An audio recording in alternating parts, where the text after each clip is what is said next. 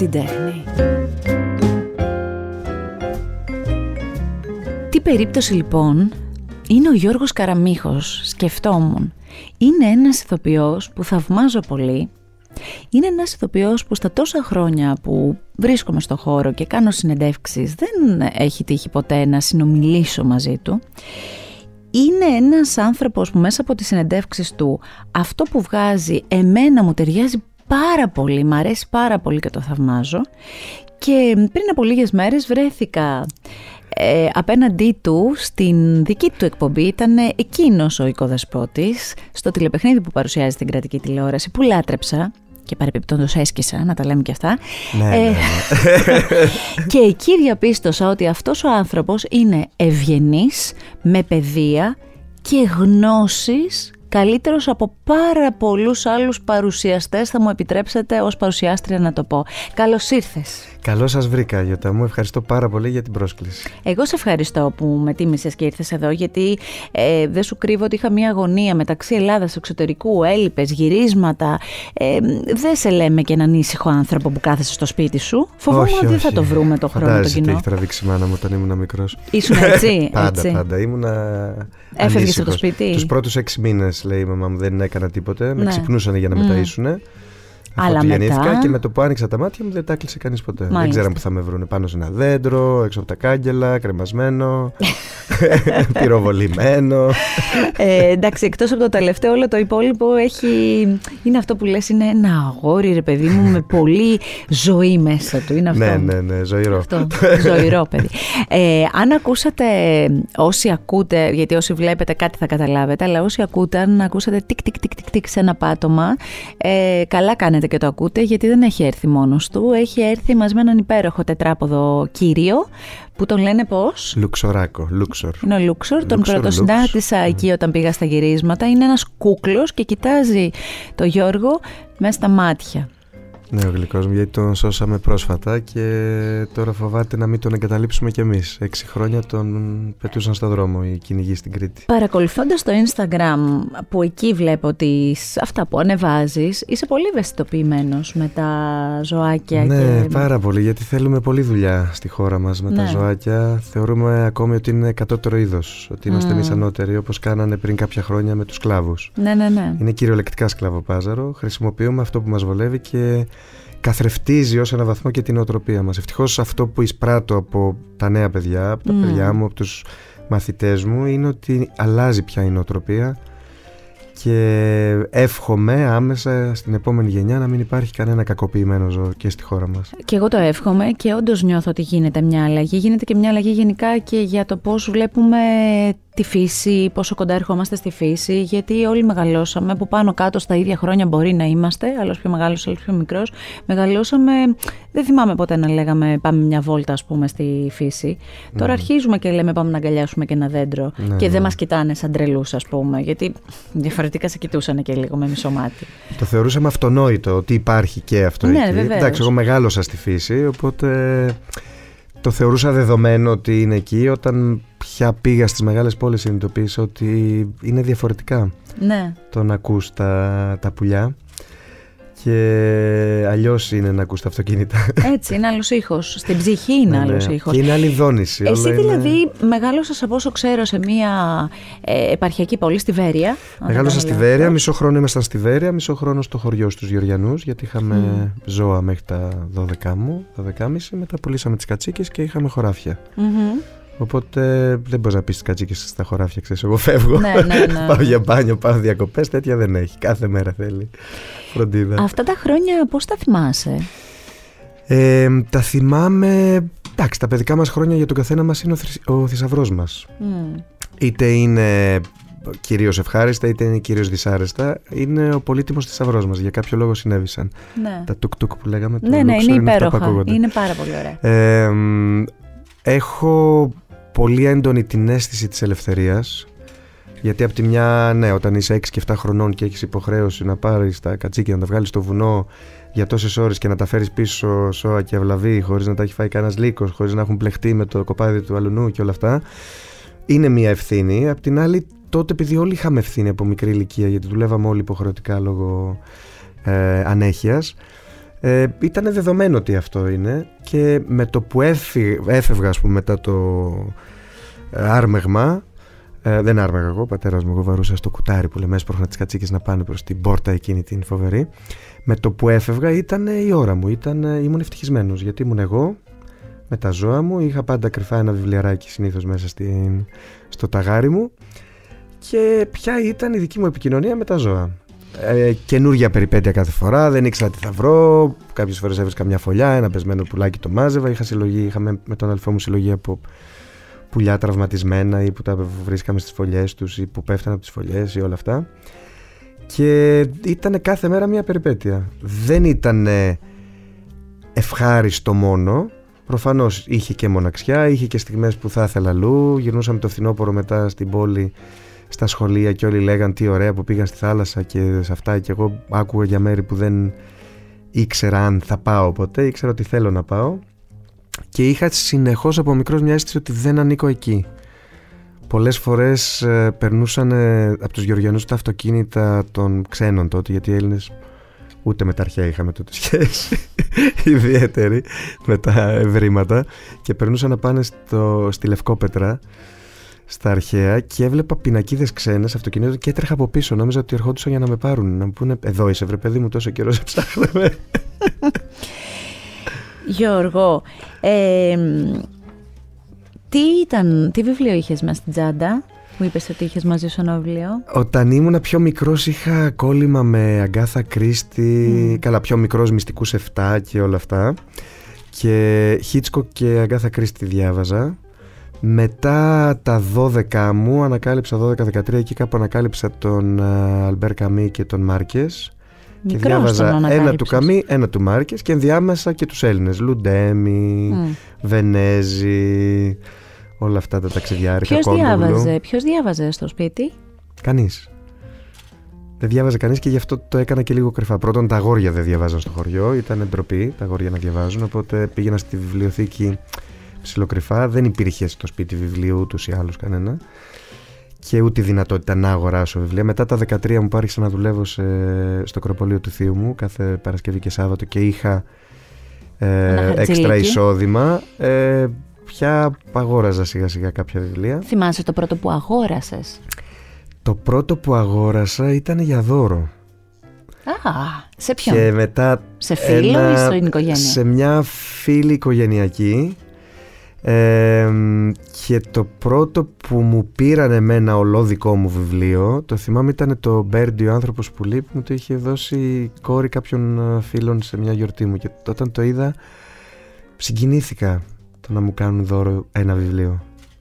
Γενικώς δεν είχαμε με τα δώρα πολλά πολλά ήμασταν οικογενειακώς θα πηγαίναμε στις γιορτές άντε ένα ε, δώρο κάτι μικρό και τέτοιο ή κάμια σοκοφρέτα, κάνα κουκουρούκου φουντούνια και τέτοια. Δεν είχαμε δώρα δώρα και δεν πηγαίναμε και σε πάρτι γιατί δεν είχαμε τη δυνατότητα να πάμε δώρα.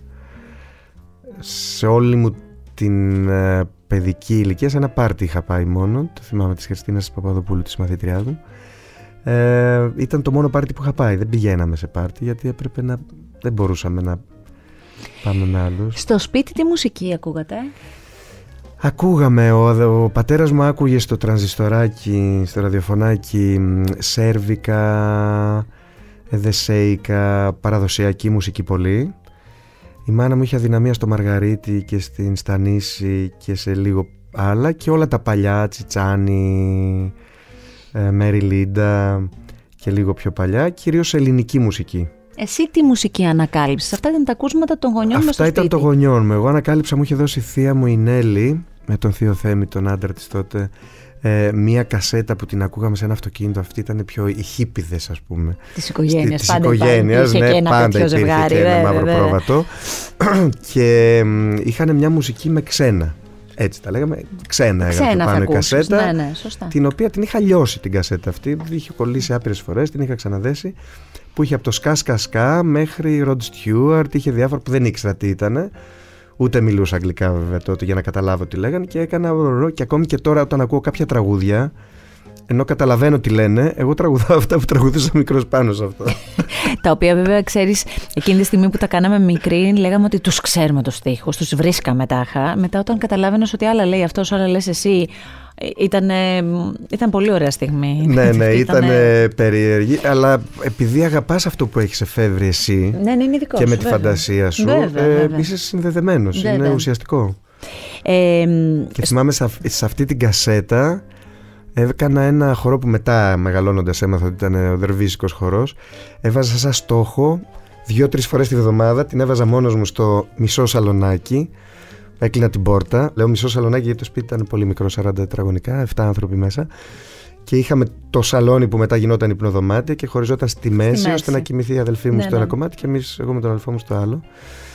Και σε αυτό στο μισό σαλόνι, χωρίς να ανάψω καν φώτα, έβαζα και έπαιζε όλη ε, και τα 60 λεπτά της κασέτας και εγώ στροβιλιζόμουν 60 λεπτά για να δω αν θα ζαλιστώ.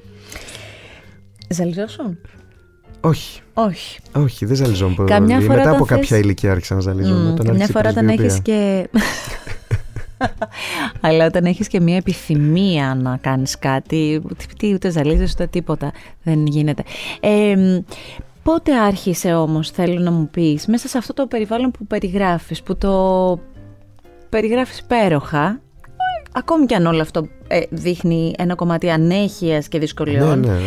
Πότε άρχισες εσύ να πιστεύεις ότι συγχρόνως με το σχολείο ε, οι, οι τα ερεθίσματά σου θα ήθελες να είναι πιο καλλιτεχνικά; Από πολύ μικρός. Γιατί έγραφα, θυμάμαι, μ, ξεκίνησα να γράφω το πρώτο μου μυθιστόρημα, Ναι. που δεν τέλειωσε ποτέ, το πέταγμα των αετών, Του είχες δώσει τρίτη τίτλο; δημοτικού.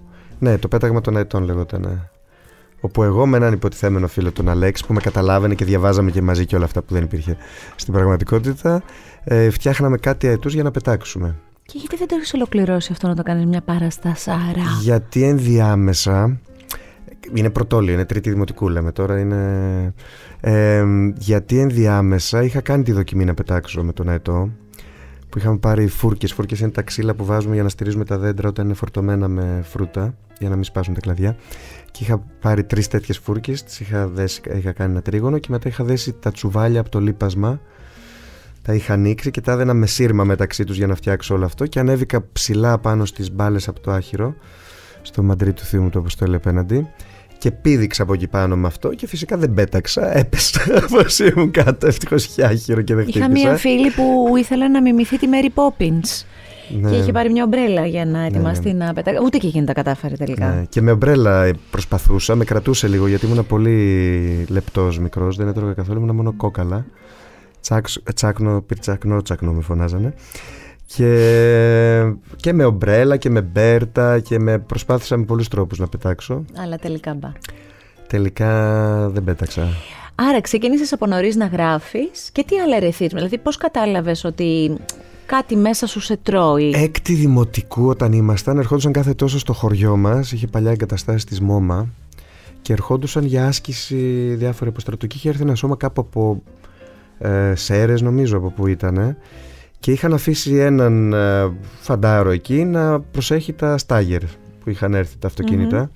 Και καθίσαμε εμείς όλη η παρέα, η τσακαλοπαρέα, ειδικά οι τέσσερις κολλητοί, τους τρεις καλύτερους μου φίλους από τα παιδικά χρόνια και πήγαμε, ρωτούσαμε όλα τα πρώτα βασικά και το όπλο και πώς είναι το όπλο και Ναι, πώς ναι, τέτοιο ναι. και πώς το λέω γιατί όλοι είχαμε τότε μια, είχε μια γοητεία τότε ο Ναι, στρατός βέβαια. και ο πόλεμος και όλα αυτά δεν ξέραμε και αφού καλύψαμε όλα αυτά, γυρίζει αυτός ο νεαρός Νέγκας, λεγόταν στο επίθετο, από την Άουσα.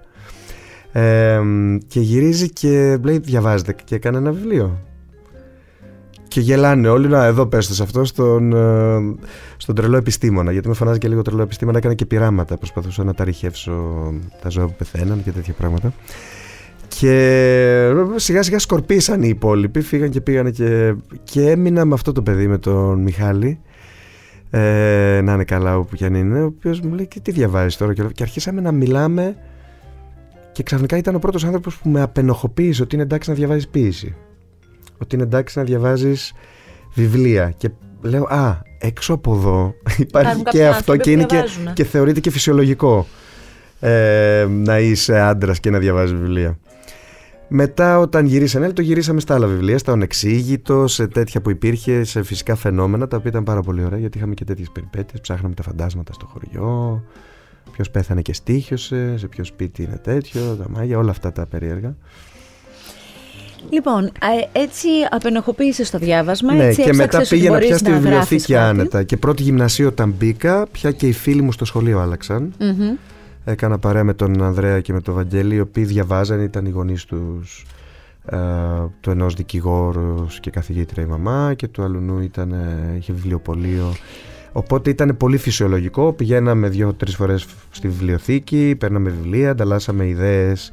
Ακόμη στο σπίτι υπήρχε μια μικρή ενοχή, μη μορφωθείς και παραμορφωθείς. Οι γονείς όμως τι θα ήθελαν να γίνεις, Δηλαδή τι σου λέγανε, θα τελειώσει το σχολείο για να. Οι γονείς μου, επειδή βλέπαν ότι ήμουν σπίρτο όπως λέγανε, ήμουνα σχετικά γρήγορος, δεν διάβαζα ποτέ.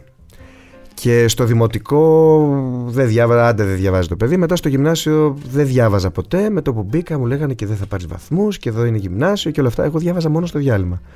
Με το που ερχόμουν στο σπίτι, πετούσα τη σάκα, ούτε καν έτρωγα και έξω. έξω ναι. Πηγαίναμε να μαζέψουμε, να πιάσουμε αγριοκούναλα, να πάμε στη σκοποβολή, να μαζέψουμε. Τρέλα. Έξω, ναι, να γνωρίσουμε. Ε, μέχρι να μας φωνάει, μέχρι, μέχρι να ανοιχτώσει και να ακούμε τη φωνή από μακριά που φωνάει. Κλασική, ναι, ναι, κλασική φωνή. Η οποία πάντα είχα την απορία. Πόσο δυνατή, τι, τι διαφραγματική αναπνοή παίρναν οι μανάδες και φώναζαν τόσο δυνατά. Δηλαδή φοβερό το σκεφτείς δηλαδή. ναι, ναι, ναι. χωρίς ζέσταμα, χωρίς τίποτα. Ναι, ναι. Ε, ναι, δεν διάβαζα ποτέ. Και τελικά έρχονται οι πρώτοι βαθμοί, το οποίο ήταν πολύ μεγάλη κρίση για την ελφή μου. Τη θυμάμαι έκλαιγε γιατί διάβαζε πάρα πολύ κακομήρα και είχε, ξέρω εγώ, 15,5 και εγώ η πρώτη μου βαθμή ήταν 17 και 8, κάτι τέτοιο. Ε, από πού και ο μικρός δεν διαβάζει και όλο το μυαλό το δώσατε στον μικρό και σε μάθει. Γιατί ήταν αγχωμένο. Εγώ, εγώ δεν ήμουν αγχωμένος, ήμουν χαλαρός. Ε, ναι, και εκεί άρχισα πια να διαβάζω που είδαν Α, το παιδί θα γίνει κάτι. Όταν ήμουν μικρός ήθελα να γίνω ακροβάτης σε τσίρκο. Ε, μετά σκεφτόμουν ότι θα ήθελα να πετάω άρα και πιλότος θα μπορούσα. Mm. Ε, και μετά γυμναστής γιατί έτρεχα πάρα πολύ γρήγορα. Ε, ήμουν εκατοστάρης και πήγαινα καλά και σε αγώνες και σε αυτά. Το οποίο το παράτησα πρώτη γυμνασίου λίγο έκανα αλλά ε, δεν είχα χρήματα για να πάρω τα παπούτσια με τις τάπες που τρέχουν και αυτά. Οπότε ναι. δεν ξαναπήγα στο γήπεδο μετά όταν άρχισαν να με πιάνουν κράμπες. Γιατί έτρεχα με τα παπούτσια του θείου μου του Μάκη από το στρατό. Μας είχε δώσει αυτά τα μπλέτα σοπέδα και με πιάνε κράμπες. Και πολύ προσεκτικά μου λέει ο γυμναστής, μου λέει: Ξέρεις, δεν μπορείς να τρέχεις με αυτά, mm. θα, πάθεις, θα πάθουμε μια. Ναι. Ε, και πήγα και ήταν πάρα πολύ ακριβά τα παπούτσια. Και με επισημάναμε ότι να πάρω τα παπούτσια να πάρω με αυτά μια χρυσή αλυσίδα που μένει. Αλήθεια λες; Ναι, και δεν πήγα ποτέ στο γήπεδο. Οπότε ξέχασα το να γίνω πρωταθλητής και αθλητής και γυμναστής. Ε, και στην πορεία σιγά σιγά είχα αρχίσει λίγο με τα καλλιτεχνικά. Μετά στο Λύκειο έκανα χορό κρυφά και αυτό μετά το κροπολείο. Έλεγα ότι πηγαίνω, έχω πολλές παραγγελίες. Και ανταυτού πήγαινα στη στέγη γραμμάτων και τεχνών στην ε, Βέρεια και έκανα χορό. Ε, μοντέρνο, αλλά πριν δώσουμε ε, πριν κάνουμε την, ε, πώς το λένε, την παράσταση, την mm τελική. Έπρεπε να το πω στους γονείς μου γιατί έπρεπε να υπογράψουν το χαρτί μου ανήλικος. Το είπα και δεν πήγε καθόλου καλά και αυτό. Ούτε αυτό και δεν πήγα ποτέ πίσω στη στέγη γραμμάτων, ούτε χόρεψα που ήμουν ο πρωτοχορευτής. Είχε στήσει η Σοφία Αντωνιάδη πάνω με όλη τη χορογραφία. Ε, οπότε ακυρώθηκε και αυτό και μετά τρίτη ηλικία λέω δεν γίνεται τώρα όλο αυτό το πράγμα. Θα δώσω εξετάσεις να περάσω. Και έδωσα εξετάσεις, έβαλα διάφορες σχολές όχι η πρώτη αυτή που ήθελα, τότε ήταν η πρώτη χρονιά που βγήκε η θεατρικών σπουδών στα σχολεία και φυσικά δεν επετράπει να τη δηλώσω πρώτη-πρώτη στο μηχανογραφικό. Έχασα ευτυχώς τη νομική για μία μονάδα, αλλιώς φοβάμαι με ποιου θα είχα μπλέξει με αυτά που βλέπω με, με αυτούς που δικηγορούν τη σήμερα ημέρα ε, και αυτά που ζούμε. Και πέρασα στο ιστορικό, στην Κέρκυρα. Οπότε πήρα το δίπλωμα της ελευθερίας. Εκεί, μπράβο, εκεί αλλάζει. Λοιπόν, για να κλείσουμε αυτό το κεφάλαιο, να σου πω την αλήθεια ότι μέσα μου έχω στενοχωρηθεί. Ξέρεις γιατί έχω στενοχωρηθεί, γιατί δεν είσαι ο μόνος άνθρωπος που ακούω να παλεύει ως παιδί στο γυμνάσιο ή στο λύκειο, να παλεύει και να βρίσκει εμπόδια που πια ας πούμε δεν ξέρω αν μπαίνουν, αλλά τότε μπαίνανε, μπαίνανε πολύ. Μπαίνανε και μπαίνουν και ακόμη ως ένα βαθμό, απλώς έχουν απενοχοποιηθεί αρκετοί τομείς. Αν κάποιος τολμήσει κάτι διαφορετικό, κατευθείαν θα μπει το, το Κάπου κάμπτεται όμως, κάπως γίνεται, δεν ξέρω. Αλλά παλιότερα αυτό το έχω ακούσει Δυστυχώς δηλαδή. στην επαρχία δεν κάμπτεται από την εμπειρία ναι. μου. Δηλαδή, αν ένα αγοράκι και ένα κοριτσάκι θέλουν να ντυθούν διαφορετικά. Ναι, ναι, ναι, υπάρχει πρόβλημα. Ε, υπάρχει πολύ έντονο bullying και κυρίως μέσα από το σπίτι. Αν ένα αγόρι, ένα κορίτσι θέλει να κάνει κάτι διαφορετικό ή να μιλάει με διαφορετικό τόνο φωνής ναι. ή θέλει να τολμήσει ένα επάγγελμα που είναι χρωματισμένο κάπως για Ναι. την οικογένεια, δεν έχουν την ελευθερία τα παιδιά και γι' αυτό ακόμη υπάρχουν και τόσες ασθένειες που σωματοποιούνται κιόλα στα Βέβαια. παιδιά και υπάρχουν και τόσα ωραία μυστικά και ψέματα και εγκλήματα εσωτερικά. Ναι, γιατί όλα έχουν μία βάση. Δηλαδή, μην αναρωτιόμαστε στην κοινωνία γιατί είναι έτσι. Είναι Έχουμε έτσι μάθει γιατί... να κατηγορούμε το θύμα. Είναι δυνατόν. Ναι, μέσα στο 2022 γίνεται δίκαιο που καταδικάζεται κάποιος για δύο βιασμούς ανηλίκων και είναι ελεύθερο. Ναι, ναι, ναι, μαζί σου. Είναι, είναι, είναι αυτό που, που κάνεις έτσι στο κεφάλι σου και λες: Δεν μπορεί, δεν, δεν μπορεί να το Και ακούω βγαίνει αυτό. και να γνωστή βγαίνει. δικηγόρος σε ένα από τα βασικά κανάλια. Όχι σε ένα από τα δεύτερα, πες, από τα βασικά κανάλια ειδήσεων και εν ώρα ειδήσεων λέει: Καλά, αυτά τα παιδιά δεν είχαν γονείς. Και λες: Ξέρω τι λες. Να και λες, τι μιλήσουν και γίνεται. λες: Όχι, ένα βιβλίο να διαβάσεις. Άχρηστη δικηγόρε, κα, κα- ε, καταστροφική δικηγόρε, επικίνδυνη δικηγόρε. Θα πρέπει να ξέρεις ότι τα παιδιά που κακοποιούνται δεν μιλάνε. Είναι το πολύ βασικό και εκεί βασίζεται και η κακοποίηση και ο Σωστά. θήτης Στο εκεί μην πεις ποντάρει. κάτι. Επιλέγει θύματα που ξέρει ότι έχουν μάθει ήδη ότι μέρος της αγάπης ενέχει κακοποίηση άρα θεωρούν αυτονόητο ότι εγώ κακοποιούμε άρα αγαπιέμαι με αυτόν τον τρόπο, με τον πόνο. Σε ευχαριστώ που τα λες αυτά. Ε, πριν να σε συναντήσουμε εκεί τώρα, στη, σ- σ- σ- έχουμε πάει στο Ιόνιο, έχουμε πιάσει το άλλο τώρα, την άλλη πλευρά. Πριν φτάσουμε εκεί, όλα αυτά που έχεις ζήσει στην παιδική σου ηλικία και στην εφηβική, μεγαλώνοντας δύο παιδιά, που η κόρη σου πια είναι μεγάλη ε, και έχει χαράξει την πορεία της και συνεχίζει, ο γιος σου είναι μικρότερος, είναι ακόμη στην παιδική ηλικία και μπαίνει στην εφηβική, αν δεν κάνω λάθος. Ε, πώς τα μεταδίδεις; Πώς Προσπαθ- πιάνεις τον εαυτό προσπαθώ σου να να, τα ακούω. μεταδίδεις; Εντάξει, κάποια πράγματα επιμένω γιατί δεν είμαι μόνος μου, είναι πάντα δύο οι γονείς, οπότε Σωστά. πρέπει να βρίσκεις την ισορροπία. Ε, και εκεί που βλέπω ότι υπάρχει συμφωνία και γόνιμο έδαφος και λειτουργούν τα πράγματα καλώς, στα υπόλοιπα οφείλω να τα διαχειρίζομαι με έναν τρόπο που να μην δημιουργεί σύγκρουση στο παιδί. Η βασική μου έγνοια είναι το να μάθω να εκπαιδεύω τα αυτιά μου, να εκπαιδεύω τον εαυτό μου Να ακούς, να, να τους ακούω, ακούς. να ακούω το παιδί και ταυτόχρονα να προστατεύω έτσι ώστε το παιδί να καταλαβαίνει ότι εκεί που προστατεύω και βάζω το όριο δεν το κάνω γιατί εγώ ξέρω καλύτερα από εκείνον αλλά γιατί από την εμπειρία μου αυτός ο τομέας ή η συγκεκριμένη επιλογή μπορεί να του προκαλέσει σύγκρουση έντονη με το περιβάλλον που δεν είναι έτοιμο ίσως για τη συμπεριφορά τη συγκεκριμένη και κατ' επέκταση και σύγκρουση με τον εαυτό του.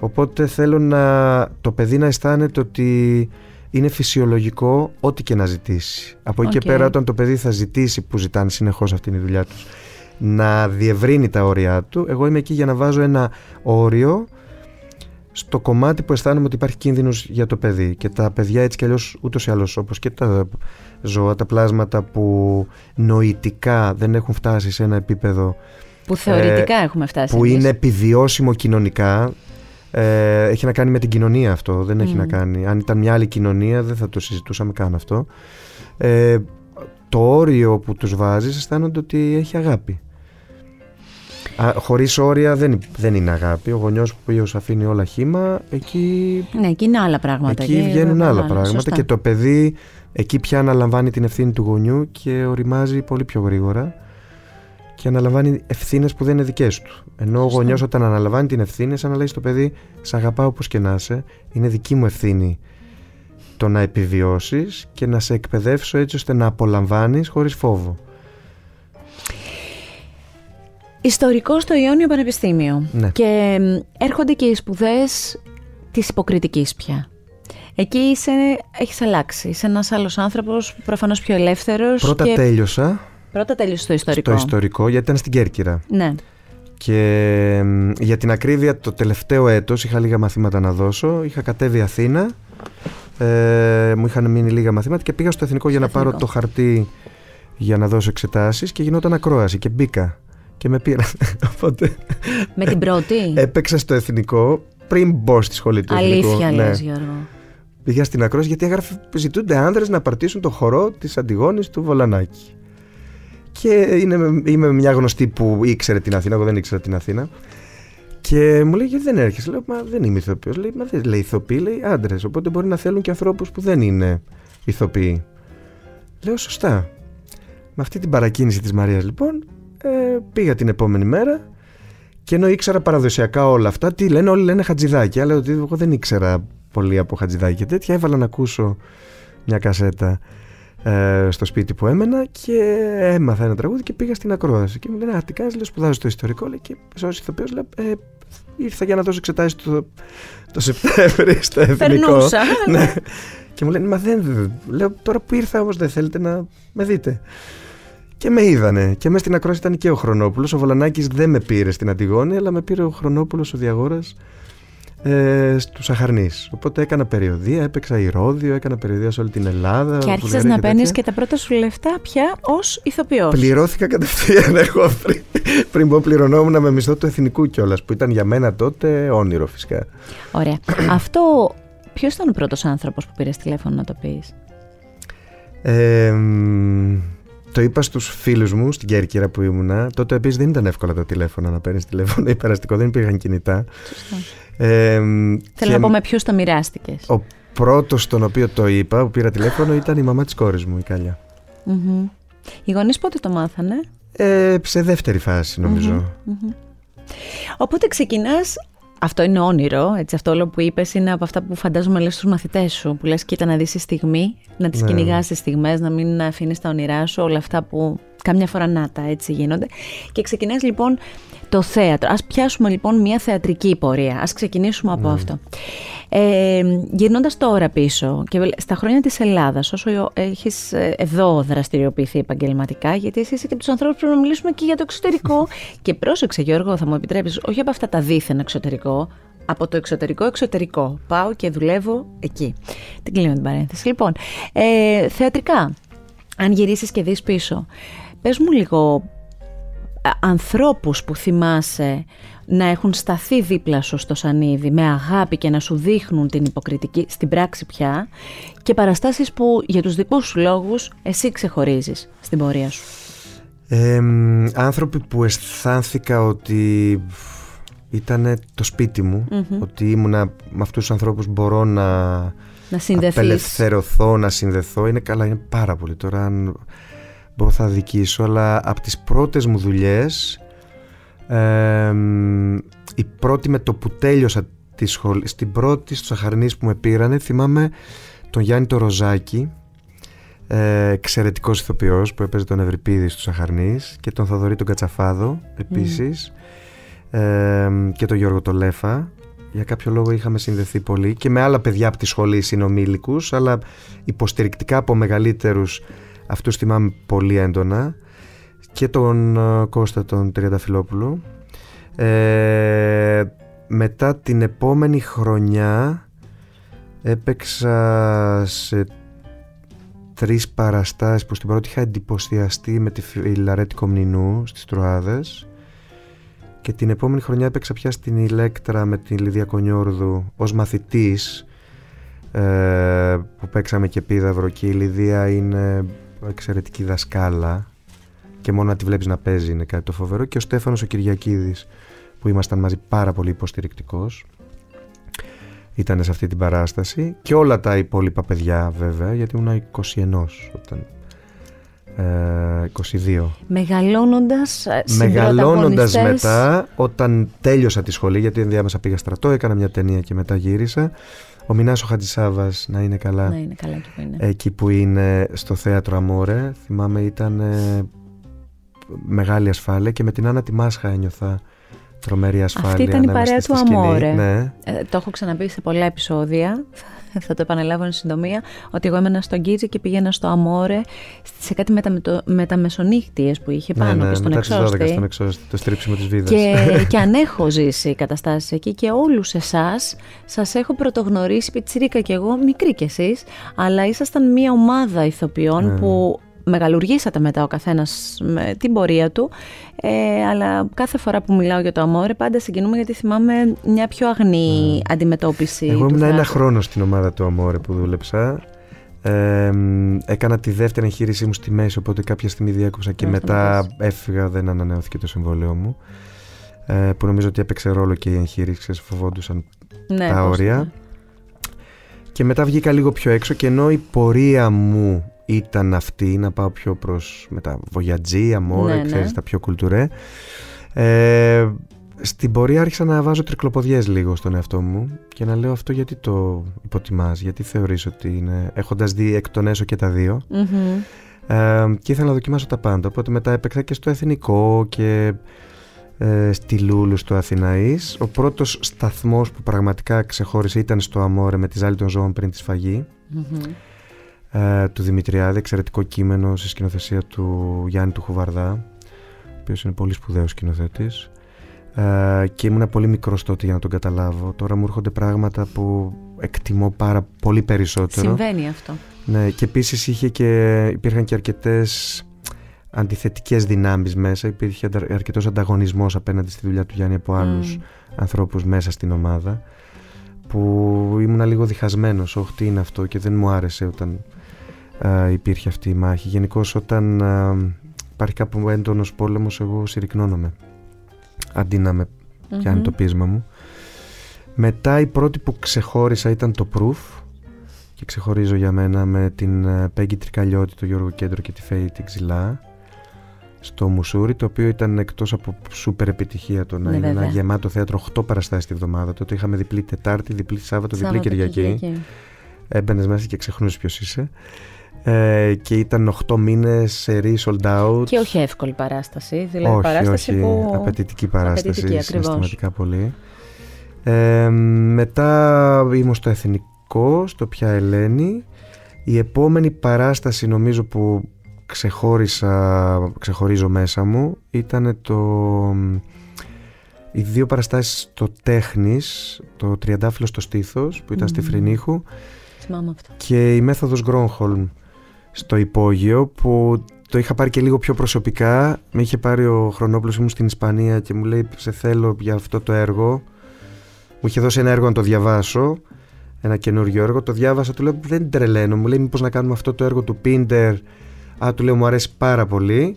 Ε, δώσ' μου ένα λεπτό να το διαβάσω και ενδιάμεσα μου είχε δώσει ο μάνατζερ μου εκεί να διαβάσω ένα ισπανικό έργο. Του λέω δώσ' μου κανένα έργο για να βελτιώνω και τα ισπανικά μου, αλλά κάτι που ξεχωρίζει μου λέει αυτό θεωρώ ότι είναι το πιο ωραίο. Πήρα το διάβασα και παίρνω το Διαγόρα και του λέω Διαγόρα, μην με ανακοινώσει τίποτα, μην πεις τίποτα για Πίντερ. Έχω ένα έργο το οποίο Μμ. νομίζω ότι θα τρελαθεί. Δεν μπόρεσα να σταματήσω. Ακύρωσα ραντεβού Ναι, ναι, ναι. για να το τελειώσω. Και του λέω είναι στα Ισπανικά απλώς, θα μου πάρει λίγο χρόνο να το μεταφράσω. Ναι, ναι. Και επειδή δεν ήταν και η δουλειά μου, το έστειλα σε μια φίλη μου να το μεταφράσει Σωστά. πολύ γρήγορα. γρήγορα. Βέβαια, επειδή δεν είχε θεατρική παιδεία, ήταν πρόχειρο. Μετά δουλέψα μαζί με την Μαρία την Τζατσαρόνη να είναι καλά, που μου έδειξε, μου έμαθε και πολλά πράγματα ε, ούτως ή άλλως και το δουλέψαμε μαζί. Εγώ από τη θεατρική σκοπιά, εκείνη από την ε, γλωσσική, Γλωσσική. αντιμετώπιση. Και το έδωσε στο Διαγόρα και μου λέει: Τέλειο αυτό το έργο, πάμε. Και όντως μέσα σε τρεις εβδομάδες ήταν σχεδόν έτοιμο. Την τελευταία εβδομάδα προβών, απλώς κρίμα που δεν το είχαμε ανακοινώσει να ανέβει πιο νωρίς το έργο. Και Ναι. πήγε sold out στο τέχνης πέντε μήνες ερή. Και μετά για άλλες έξι χρονιές το παίζαμε. Ένα Ναι. μήνα, δευτερότριτα, Θεσσαλονίκη. Ναι, είναι από αυτές τις παραστάσεις που έχουν μείνει. Και κάθε χρόνο άλλαζε. Οπότε θεωρώ ότι ναι, ήταν η μεγάλη. Από τη δουλειά στο μία είναι θέατρο. λοιπόν το θέατρο. Από την άλλη είναι... Ξεκινάμε και σε βλέπουμε και στην τηλεόραση και σε διάφορες ε, σειρές και μάλιστα κάποιες από αυτές με μεγάλη εμπορική επιτυχία, οι περισσότερες και πολύ καλές δουλειές, δηλαδή με πολύ ωραίους υπόλοιπους ηθοποιούς, με πολύ ωραία σκηνοθετική ματιά. Ε, μη μου βάλεις μέσα σε αυτά που θα μου πεις το μια νύχτα του Αυγούστου που είναι νοπό ακόμη στο μυαλό μας ε, αλλά μίλησε μου για Και είναι και δουλειές με που πολύ μεγάλη διαφορά η καλύτερη δουλειά που έχω κάνει στην Ελλάδα. ε, γι' αυτό θέλω να μιλήσουμε ξεχωριστά γιατί έτσι το έχω αρκετά παρακολουθήσει ενώ και από πίσω θα σου εξηγήσω ε, μίλησε μου λοιπόν για, για τις δουλειές της τηλεοπτικές μέχρι να φτάσεις σε αυτό το σημείο Την πρώτη δουλειά την έκανα καταναγκαστικά. Γιατί ήταν η χρονιά που ήμουνα στο Αμόρε και έκανα την εγχείρηση στη μέση. Μμμ. Πηγαίνοντας στο ραντεβού για να κλείσουμε το ραντεβού την επόμενη ε, με πηγαίνει ο καλύτερος μου φίλος και κουμπάρος μου τώρα, ο Γιώργος Παπαγεωργόπουλος με πάει με το αυτοκίνητο που εγώ δεν μπορούσα να περπατήσω, να σηκωθώ, ήταν ε, αδύνατο. Το ένα πόδι δεν λειτουργούσε σχεδόν καθόλου και φρικτούς πόνους μου βάζανε μορφήνη και δεν με έπιανε. Μάλιστα. Σκέψω. Όπου πάω στο νοσοκομείο στο Τινάκι και μου λένε πρέπει να είναι πήγον αύριο το πρωί πρέπει να μπεις χειρουργείο. Ε, όσο ήμουν εγώ μέσα με το γιατρό και τα εξηγούσα όλα αυτά και μετά πήγα να κάνω κάποιες άλλες εξετάσεις και αυτά, το κινητό μου που το είχα πάρει ένα χρόνο πριν, ε, το είχε ο κολλητός μου. Και μπαίνω στο αυτοκίνητο μετά αφού τελειώσαμε και τον βλέπω πάει. Εγώ είμαι ένα Αλεξάνδρας τότε και πηγαίνει προς Παγκράτη μεριά. Του λέω που πας, δεν είναι από εδώ το σπίτι. Εγώ με φρικτούς πόνους μου λέει όσο ήσουν στο. Μέσα, Εσύ ναι. μέσα, εγώ έκλεισα ένα ραντεβού. Έχουμε ένα, έχεις ένα ραντεβού για μια δουλειά. Του λέω ποια δουλειά, μου λέει για την τηλεόραση. Λέω ότι δεν κάνω τηλεόραση. Εγώ του, του λέω, ξέρεις, ήμουν τότε ήταν η τηλεόραση πολύ ναι, κακή. ναι, βέβαια, βέβαια. πολύ Κα- κακό πράγμα για αυτό, τον δεν Έλληνα πρέπει, ηθοποιό. βέβαια. Ε, μου λέει ε, είναι το ραντεβού με τη Μιρέλα Παπαϊκονόμου και τον Λάμπη Ζαρουτιάδη. Λέω δεν ξέρω ποιοι είναι αυτοί και ούτε με νοιάζει. Πήγαινε με σπίτι, πονάω, αύριο έχω εγχείρηση. Μου λέει άκου να σου πω. Επειδή εκτός από αυτό το τηλέφωνο μίλησα με τους γονείς σου, δεν γινόταν να μην ξέρουν ότι θα κάνεις εγχείρηση. Ο πατέρας σου πουλάει το τρακτέρ αύριο για να πληρώσει τη μισή εγχείρηση. Ε, οπότε πάμε να κάνεις λίγη τηλεόραση αν σε θέλουν, να μπορείς να πληρώνεις τις εγχειρήσεις σου και μετά κάνει όση κουλτούρα θέλεις στο θέατρο. Τι λες τώρα, Γιώργο; Αυτή ήταν η εξήγια του κολλητού μου. Γιατί ενδιάμεσα είχε, είχα μιλήσει και με το θέατρο. Από το θέατρο δεν μπορούσα να πάρω τίποτα ούτε αποζημίωση ούτε ασφάλεια για να κάνω την επέμβαση, βέβαια. Τι Και- ωραίος φίλος είναι αυτός. Και με πάει ο Γιώργος εκεί. Μπαίνω μέσα εγώ σ- με τη μέση να μην μπορώ να περπατήσω. Προσπαθώ να προσποιηθώ ότι δεν είναι τόσος ο πόνος. Ε, μιλάμε, κάνουμε το ραντεβού. Μου λένε Σε είδαμε στην παράσταση. Ε, έχουμε τρελαθεί. Σε θέλουμε. Διάβασε λίγο εκεί και όλα αυτά. Ε, με παίρνουν μετά τηλέφωνο, ναι, όντως έχει κλείσει. Μου λένε ένα ποσό το οποίο δεν το είχα ξανακούσει ποτέ στη ζωή μου. ε, και μ, λέω, οκ, δεν το γίνεται να κάνω. μην το κάνω, θα το κάνω. Που βέβαια ήταν μια πολύ ωραία δουλειά, ήταν το Το Φεύγα, φεύγα. η πρώτη δουλειά. Με τη Μανίνα Ζουμπουλάκη ως συγγραφέα και από πάνω όλη την επίβλεψη Μιρέλλα Παπαοικονόμου. Ακόμη και σε αυτό, η θεά τύχη ήταν κοντά σου, γιατί θα μπορούσε να είναι και μία άλλη δουλειά με εξίσου καλά λεφτά και να μην είχε αυτή Ναι, την ναι, ναι. ποιότητα. Δεν θα την έκανα νομίζω ότι αν δεν Το έβρισκα πιστεύω αυτό ανθρώπους για που σένα. μιλούσαμε για Αλλά Ασχετά κοίτα δεν τι τους ωραία ήξερα που εγώ γιατί δεν είχα κούμποσε τηλεόραση, αυτό κούμπωσε όμως. πολύ ωραία και μετά από αυτήν και η επόμενη δουλειά Το λένε. που ήταν το Λένι, πάλι με τη Μιρέλα και έπαιζα, μου άρεσε γιατί έπαιζα εντελώς διαφορετικούς. Δηλαδή στο Λένι έπαιζα έναν άνθρωπο που ήταν σχεδόν 10 χρόνια μεγαλύτερος από την ηλικία μου. Ναι, ναι. Ε, Ήταν πρόκληση για σένα, έτσι κι χαρτοπαίχτης, όλα αυτά τα καλά. Ε, οπότε ήταν πρόκληση για μένα και έκανα δουλειές που με ενδιέφεραν πολύ Μμμ. και υποκριτικά και με σκηνοθέτες, με το Λάμπη και με άλλους ηθοποιούς. Έπαιζα Βέβαια, με ανθρώπους πολύ Πολύ αξιόλογους. και που θαύμαζα και που μάθαινα από Ε, αυτούς. Και σε- εκεί έκατσα ακριβώς και ένα guest για το, για το καφέ της χαράς Που για όμως πολύ δύο-τρία αγαπήθηκες. επεισόδια τα οποία τελικά γίνανε 7 και την επόμενη χρονιά άλλα 6-13 Και στο σύνολο. αγαπήθηκες πολύ, δηλαδή τόσο... Και είπα όχι εξ αρχής όταν με πήραν τηλέφωνο. λέω τώρα εγώ δεν κάνω και είπαμε δεν θα κάνω και κομμωδία στην τηλεόραση.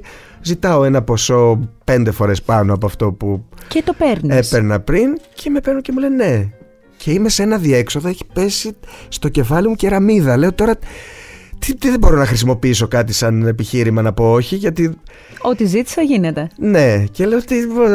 Και τελικά μου στέλνουν τα σενάρια. Και, Και το δεν- διαβάζω και, και έχει δεν είναι τόσο πάρα κακά, πολύ πλάκα. είναι δεν είναι γέλιο. καθόλου κακά, είναι το Έτσι. αντίθετο. Και πιάνω τον εαυτό μου να γελάει και να νιώθω και ενοχέ από μέσα μου. Κάνω ραντεβού με την Άννα και με τον Χάρη και είναι αξιαγάπητοι υπέροχοι βέβαια. συνεργάτες. Και αρχίζουμε να δουλεύουμε. Αρχίζω, μου αρέσει πάρα πολύ ο ρόλος. Έρχεται όλο αυτό το γιατί ήταν η νούμερο ένα σειρά. Βέβαια, και Βέβαια. ο ρόλος ξεχώρισε πάρα πολύ. Από τότε έχει πάρα Και- πολύ κόσμο, ακόμη και σήμερα με φωνάζουν Άρη. μα βοηθάνε και οι επαναλήψεις. Αυτές δεν οι έχει επαναλήψεις δεν σταματήσει. έχει, σταματημό δεν έχει και οκ. Ε, μ, ε, θα αφήσουμε λίγο έξω τα, τις σειρές που έχουν διεθνείς προδιαγραφές και θα φτάσουμε στο μια νύχτα του Αυγούστου. Ε, μια εξαιρετική σε όλα τις σειράς. Έχω ακούσει να λες ότι και πίσω από τις κάμερες ήταν όλα άρτια, λες και ήταν ε, κάτι του εξωτερικού. Μαγικό. Μα ήταν η εταιρεία παραγωγής, είναι πάρα πολύ σημαντικό η παραγωγή. Ε. Όσο και να λέμε, όχι, έχουμε ψυχούλα, με ψυχούλα ναι, ναι. υπάρχει παροιμία, με τέτοιο δεν ναι, βάφονται ναι, μα αυγά. αλήθεια είναι Με τις στο καλές τέλος προθέσεις αυτό. δεν γίνεται. Υπήρχε μια παραγωγή από πίσω, η Need Fixer, για να λέμε και τα καλά, δεν είναι γλύψιμο αυτό, δεν Ναι. είναι καμία σχέση.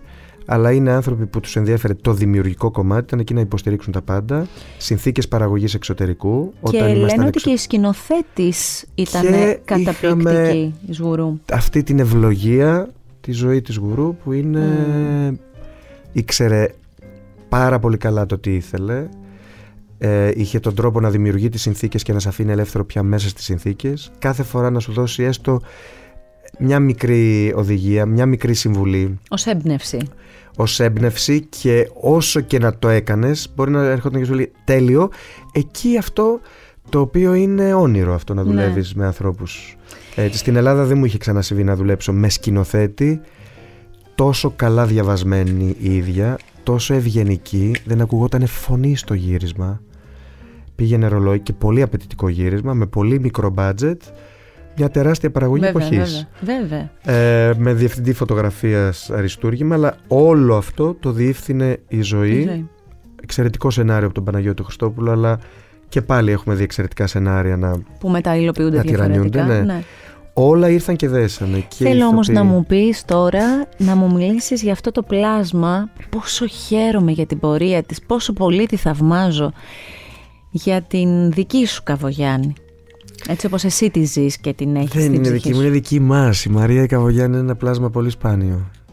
Είναι ένα πλάσμα πρικισμένο με αυτή την μαγική αδιαφορία για την οποία πολεμάμε όλοι από μικρή να την αποκτήσουμε το να διαφορούμε ε, με την καλή έννοια για το τι κάνουν οι άλλοι και να βλέπουμε πάντα το καλύτερο μέσα στους άλλους ανθρώπους. Είναι τόσο δοτική αυτή η γυναίκα. Όποιος και να την πάρει τηλέφωνο, περιπτέρα να την πάρει και να της πει τώρα χρειάζομαι ένα νεφρό, η Μαρία θα το κάνει δικό της. Θα ψάξει να βρει ένα νεφρό για έναν άσχετο άνθρωπο. Που όλοι ως ένα βαθμό θα ήμασταν ευαισθητοποιημένοι. Απλώς η Μαρία θα το πάρει προσωπικά. Σε γνωρίζει και είσαι γνωριζόμασταν χρόνια. Δεν είχαμε δουλέψει ποτέ μαζί. Με το που συναντηθήκαμε, λέω ρε Μαρία, μας το χρωστούσε να δουλέψουμε μαζί στην καλύτερη δουλειά μας γιατί θεωρώ ότι και για τους δυο μας είναι ότι καλύτερο μας έχει συμβεί και από συνθήκες και από... Έχουμε κάνει και άλλες παραγωγές που ήταν καλές και όλα αυτά, αλλά αυτή η σύνδεση και σαν ρόλη ε, η μαγική στιγμή πραγματικά νομίζω ήταν η μεγαλύτερη ανταμοιβή του 2022. Τι ωραίο που είναι αυτό που λες όλο. Είναι μεγάλη ευλογία να μπορείς να το ζεις αυτό στην πορεία ναι, ναι. σου. Δεν είναι, είναι... Και οι υπόλοιποι ηθοποιοί. Καλά, προφανώς. Τώρα εγώ ρώτησα και ο Κώστας Ονταλόπουλος που είχαμε πολλές σκηνές μαζί και η Νόνη Ιωαννίδου που βέβαια, είναι βέβαια. υπέροχη στη σειρά και η Ντένια Υψηλιά και πιο νέα παιδιά. Ντένια Υψηλιά που ήταν μέσα αυτά και ο Μάρκος, ο Κωνσταντάκης και ο Έκτορας. Ε, όλοι ήταν πολύ καλοί. Ναι, ναι, ναι. Απλώς με τη Μαρία είχαμε τις περισσότερες σκηνές μαζί. Ναι, καλά, και εγώ ρώτησα στοχευμένα γιατί είχαμε η Μαρία. Είχαμε και αυτή τη σχέση που είχαμε μαζί και η Μαρία είναι αυτό το πλάσμα που είναι που το δράμα και η κομμωδία είναι βιωμένα μέσα της. Και κάποια πράγματα τις βγαίνουν ε, χωρίς καθόλου επεξεργασία, χωρίς καθόλου δήθεν δεν βλέπεις ηθοποιό να παίζει, βλέπεις έναν άνθρωπο να το ζει, το οποίο για πολλούς από εμάς είναι ζητούμενο, κάναμε, μας πήρε δεκαετίες να φτάσουμε στο σημείο να αφαιθούμε, να χαλαρωνουμε Η Μαρία είναι όπως είναι ο σκύλος μου δίπλα που προχαλίζει τώρα. Από τη στιγμή που είναι σε ένα ασφαλές τοπίο, διαπρέπει. Και στο μαέστρο φέτος ναι. αυτό που κάνει συγκλονιστικό. Ήταν η ερμηνεία της, ήταν σου κοβέ την, την ιστορία που γυρίζει, έκλαιγε μια, ένα συγκλονιστικό πλάνο που έχει, την έχει κακοποιήσει ο άντρας και, είναι, και σπαράζει και αφού τελειώνει αυτή η σκηνή που είναι συγκλονιστική και έχω μείνει τέτοιο, μου λέει η Μαρία μετά γύρισε και ρώτησε το Χριστόφο του λέει γιατί με δέρνει; και φαντάζομαι και το ύφος της. Το... το... Το, οποίο, ναι, μα, γιατί με δέρνει. ναι, ναι. Και λες, δεν μπορεί να έχεις κάνει αυτή την ερμηνεία. Ναι. Γιατί η ίδια έζησε την ουσία, έζησε την αίσθηση. Το ότι εγώ τρώω ξύλο. Ναι. Τώρα το γιατί. Και ναι. κάθομαι και σκέφτομαι και λέω, τα είπε όλα με μόνο, με αυτή την ερώτηση και μόνο. Μπήκε στην ουσία, γιατί δεν υπάρχει κανένας λόγος να δέρνει ένας άνθρωπος έναν άλλον. Το ότι τρώει ξύλο ένας άνθρωπος από το σύντροφό του και διαρωτάτε το γιατί με δέρνει είναι, το βασικό ερώτημα όσων ανθρώπων κακοποιούνται. Δεν καταλαβαίνουν γιατί. Και γι' αυτό μένουν, μένουν ακόμη στη σχέση.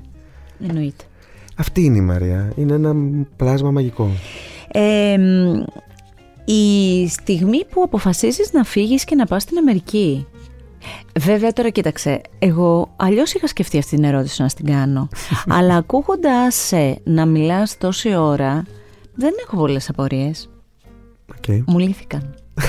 ε, όταν, όταν διαβάζεις το βιογραφικό ενός ανθρώπου ο οποίος ήδη είναι επιτυχημένος και αναγνωρισμένος στη χώρα του και φεύγει μπορεί και για χι προσωπικούς λόγους να πάει να δουλέψει στην Αμερική και τον ακούς να λέει ότι επί της ουσίας ξεκινούσε και από το μηδέν. Δηλαδή απενοχοποιημένα έκανα άλλες δουλειές, μάζευα χρήματα, έκανα αυτό που στην αρχή έχεις πολλά ερωτηματικά και η ψυχολόγος έχει πολλά ερωτηματικά, δηλαδή πώς μπορείς αυτό το είναι εκεί που έχει φτάσει να σε παίρνουν... το τηλέφωνο της ψυχολόγου ναι, Δεν πειράζει, τόσο και εγώ δικό μου. Αυτά είναι... λοιπόν, θέλω να πω ότι είναι, καταλαβαίνεις λίγο την απορία. Mm. Δηλαδή είσαι ένας άνθρωπος που χτυπάει ο διευθυντής του εθνικού για να σου προτείνει ένα ρόλο. Ταυτόχρονα όμως είσαι στην Αμερική και κάνεις δουλειές για 10 δολάρια όπως έλεγες ας πούμε ε, την ώρα για να, για να κάνεις αυτό που θέλεις εκεί. Αυτό αν δεν σε γνώριζα και δεν λέγαμε αυτά μου είναι πολύ περίεργο. Ε, σχεδόν ε, σχιζοφρενικό μου φαίνεται. Είχα φτάσει σε ένα τέλμα. Εδώ. Η ουσία είναι αυτή. Ε, είχα περάσει διάφορες προσωπικές δυσκολίες οικογενειακές ε, πρώτον, αλλά είχα φτάσει σε ένα τέλμα, είχα κουραστεί να ακούω τη φωνή μου. Έκανα μέσα σε ένα χρόνο τρεις-τέσσερις παραστάσεις τουλάχιστον, τρεις-τέσσερις ταινίες τουλάχιστον και δύο σειρές. Δούλευα ασταμάτητα. Πρώτον να ξεπεράσω έναν προσωπικό οικογενειακό πόνο, οπότε το έριξα στην πολλή δουλειά. Και δεύτερον γιατί δεν μπορούσα να πω όχι. Το όχι στην Ελλάδα δεν είναι κάτι που το ξέρουμε. Ε, επίσης, όχι, δεν το δεχόμαστε το όχι. Δεν το δεχόμαστε. Και το, και το ερμηνεύουμε με βάση τη δική μας ανασφάλεια. Και με παρεξηγούν το όχι κάθε φορά που θα πω όχι δεν μπορώ να το κάνω. Μα γιατί, γιατί δεν θέλω. Ξέρεις, ναι, ναι, αυτό ναι, δεν χρειάζεται να το εξηγήσω. Ε, πρώτον το, το όχι μου ήταν δύσκολο και δεύτερον και η αγωνία και ο φόβος ότι μπορεί να μείνω γιατί πάντα υπάρχει ένα ρίσκο στην Ελλάδα. Κάνω αυτή τη δουλειά θα την πληρωθώ; Ε, δεν ξέρουμε αν θα την πληρωθούμε και πότε και αν και πόσο. Τη ζωή βγαλμένη. Οπότε υπήρχε μια τέτοια αγωνία γιατί έχουμε μάθει στην κακοποίηση. Έχουμε μάθει ότι μπορεί να δουλέψω και έξι μήνες μετά που να πληρωθώ η εταιρεία μπορεί να έχει φαλυρίσει. Και αυτή η εταιρεία θα είναι έξω οι άνθρωποι. Ακόμη κάνουν δουλειές. Είναι άνθρωποι που έχουν κλείσει εφημερίδες, περιοδικά. Ε, τα ξέρεις πολύ καλά. Ναι. Ε, Σειρές, εταιρείες παραγωγής. Αυτοί ξεχρέωσαν τις τράπεζες και οι εργαζόμενοι είναι τέτοιοι. Και αυτοί είναι έξω και ανοίγουν άλλη εταιρεία με άλλο όνομα και πουλάνε μουρί οπότε αυτή η αγωνία όλη με οθούσε στο να μην λέω, αλλά είχα κουραστεί να ακούω τον εαυτό μου. Λέω δεν μπορώ να μιλάω. Η αγωνία μου ήταν πάντα να παίζω διαφορετικά τους ρόλους, αλλά είχα φτάσει σε σημείο που μου προτείναν ό,τι ήθελα. Δηλαδή από Άμλετ και Ορέστη και υπόλοιπος στο εθνικό μέχρι τα πάντα και μετά λέω όχι πρέπει να δω με ποιους συνεργάτες θέλω να δουλεύω.